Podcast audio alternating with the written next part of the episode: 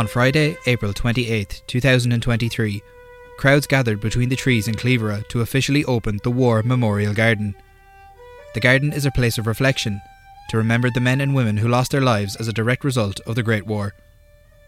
Tributes were paid to the victims of the war in what was a very poignant ceremony, with music provided throughout by the Sligo Concert Orchestra. Members of the Irish Defence Forces, the British Legion, and dignitaries of a local and national standing were all present to pay their respects. The commemoration ceremony was a result of years of work by the Lest Sligo Forgets Committee.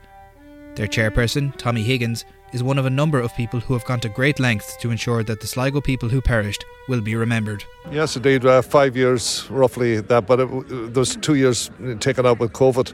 But we're delighted to be here today, and uh, uh, it's a very important day for, especially for those people who uh, have relatives who, who died in the Great War as you said, a very important day, and it's very important that this day is commemorated in a manner like this as well. Absolutely. I mean, you have to do the right thing, and it, it'd be a shame if we didn't do it. And now it's it's here, and we're delighted. Yeah. As you said, this day has been about five or so years in the, in the coming. Um, it's testament to the effort of all the members of the committee, such as yourself, Simone Hickey, Richard Lyons, to name but a few, that's like I'm sure there's other people to mention as well, but this is a monumental effort on their behalf too. Yeah, well, there's 15 in total in the committee, and everybody took their part. Everybody had different skills.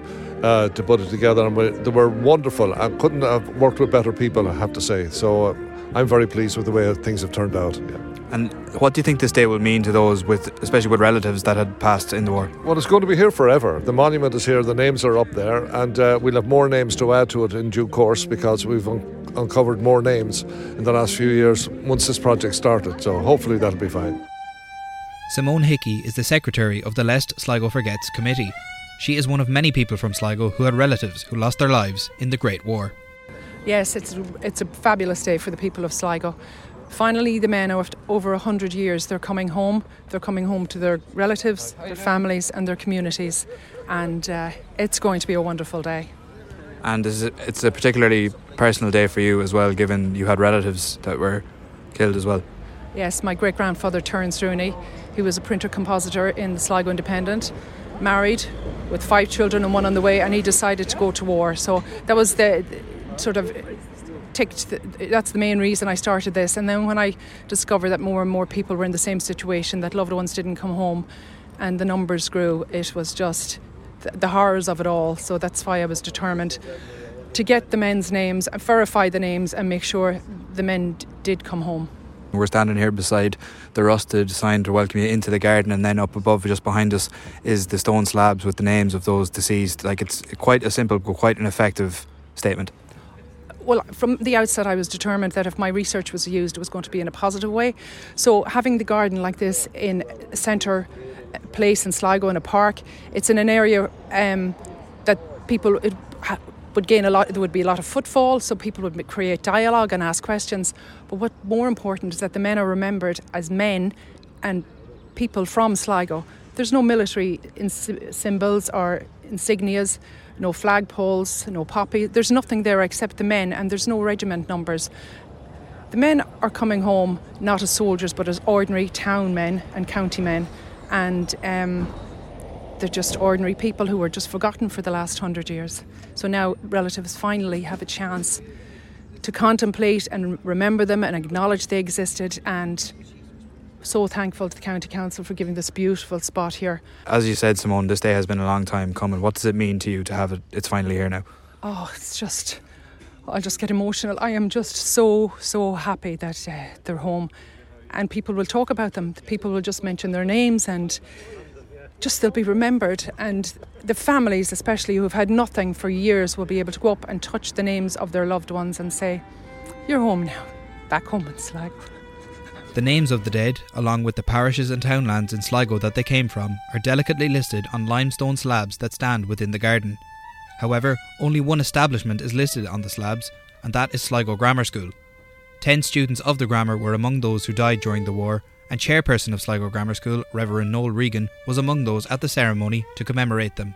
It's a wonderful day, actually, that uh, this is taking place, and that we have at last, as was said earlier, uh, brought these people home. Uh, all, all uh, 670 or so of them. Um, it was a very different world uh, that they went away in and uh, that they were lost. There's a number of names on the stone plinths there behind us.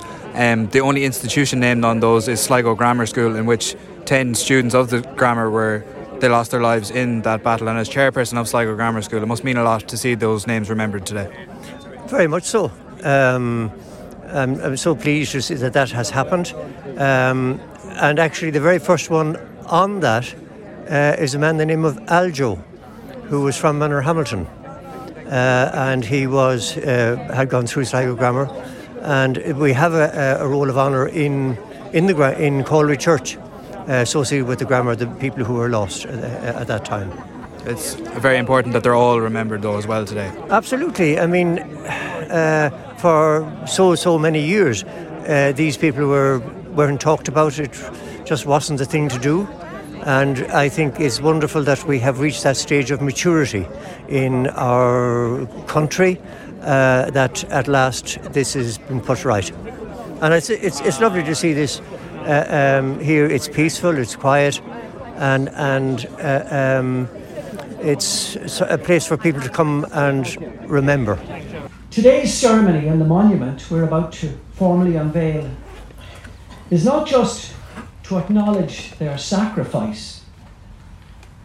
It is about one of the most basic instincts of kinship. In a way, we are bringing them home. We're acknowledging that in their home place they are remembered and recognized. They are not forgotten. They are back among their own people. And when this generation is gone, there will be others who will visit this site to remember and to respect. Sligo is remembering. Sligo will not forget. Former Northern editor with RTE, Tommy Gorman, was the keynote speaker at the ceremony.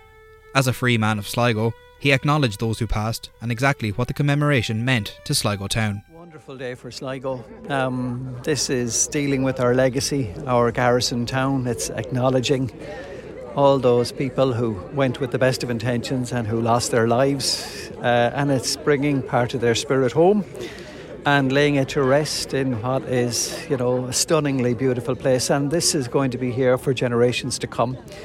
And you had those lovely moments in the silence when you could hear the birds chirping, and you just had a sense here that this was people doing the right thing and happy to be doing it. And I felt it was a real occasion of healing for Sligo, and you'd be proud to be a Sligo person on a day like this.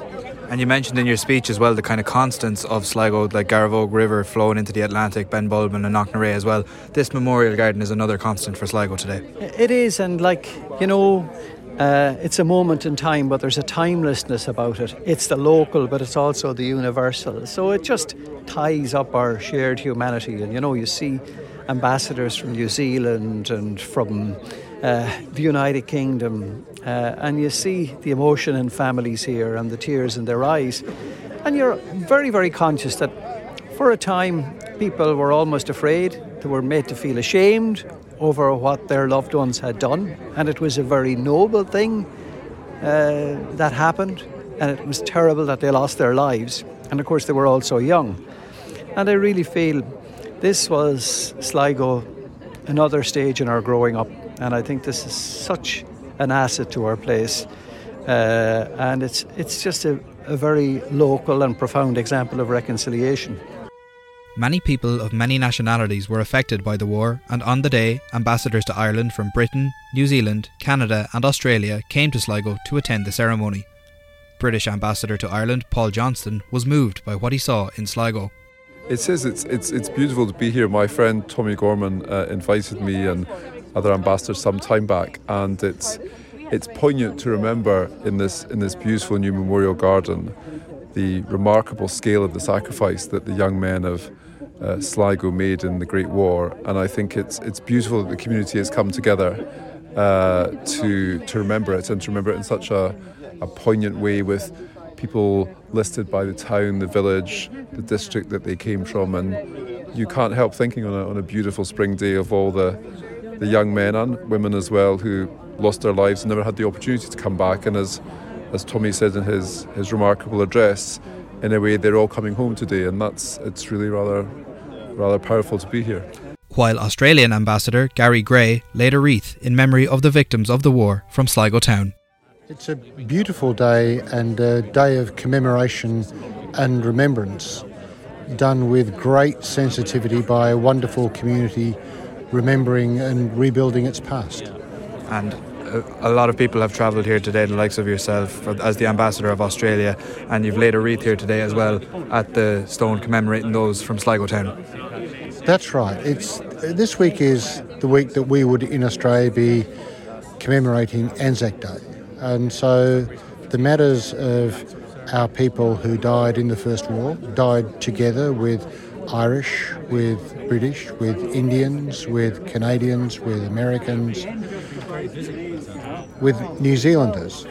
And so the point of remembrance and commemoration is one that affects all of us on all parts of the globe. And so it's wonderful to be here in Sligo as part of this commemoration that's done with such sensitivity and historical accuracy uh, that we feel it's such an important thing to be at certainly very important that so many nationalities and communities are represented here today as well. It, it is, and that's representative of families, of communities, of nations, uh, and all of it is memory, and all of that memory is important to us as we face into our own futures. Many people who spoke throughout the day talked about doing the right thing, and on Friday, April 28, 2023, it was widely felt that the right thing had been done as Sligo came together to remember the fallen. Age shall not weary them, nor the years condemn. At the going down of the sun and in the morning, we will remember them. When you go home, tell them of us and say, For your tomorrow, we gave our today.